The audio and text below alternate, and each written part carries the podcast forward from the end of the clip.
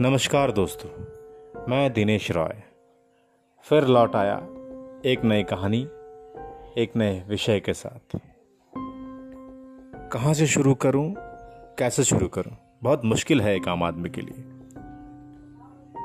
पर फिर भी गौर फरमाइएगा, आम आदमी, जिसे हम मैंगो पीपल भी कहते हैं, खाया, चूसा और फेंक दिया, पर वो घबराता नहीं है।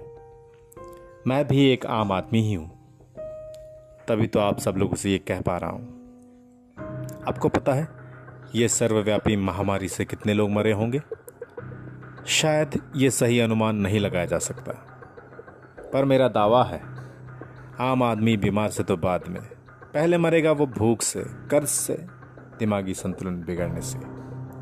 हाँ ये आम आदमी भी मानता है कि ये बंदी ज़रूरी है। पर बच्चों की स्कूल फ़ीस, हाउसिंग लोन घर खर्च और भी ऐसी बहुत सारी कठिनाइयों का सामना करना होगा। आप लोग समझ सकते होंगे। ये घर बैठकर तो नहीं हो सकता ना? न चाहते हुए भी एक आम आदमी को मजबूर करता है कि वह घर से निकले और मौत से लड़कर अपने परिवार को जिताए। क्योंकि उसकी मदद तो कोई और कर भी नहीं सकता। क्योंकि पहले तो कानून था उसे रोकने के लिए। और अब ये बीमारी। वैसे अच्छाई और बुराई की कोई बात ही नहीं है। पर बुराई तो बुराई, अच्छाई में भी आम आदमी को ही मुसीबतों का सामना करना पड़ता है। कहने को तो बहुत कुछ है, पर आज के लिए इतना ही।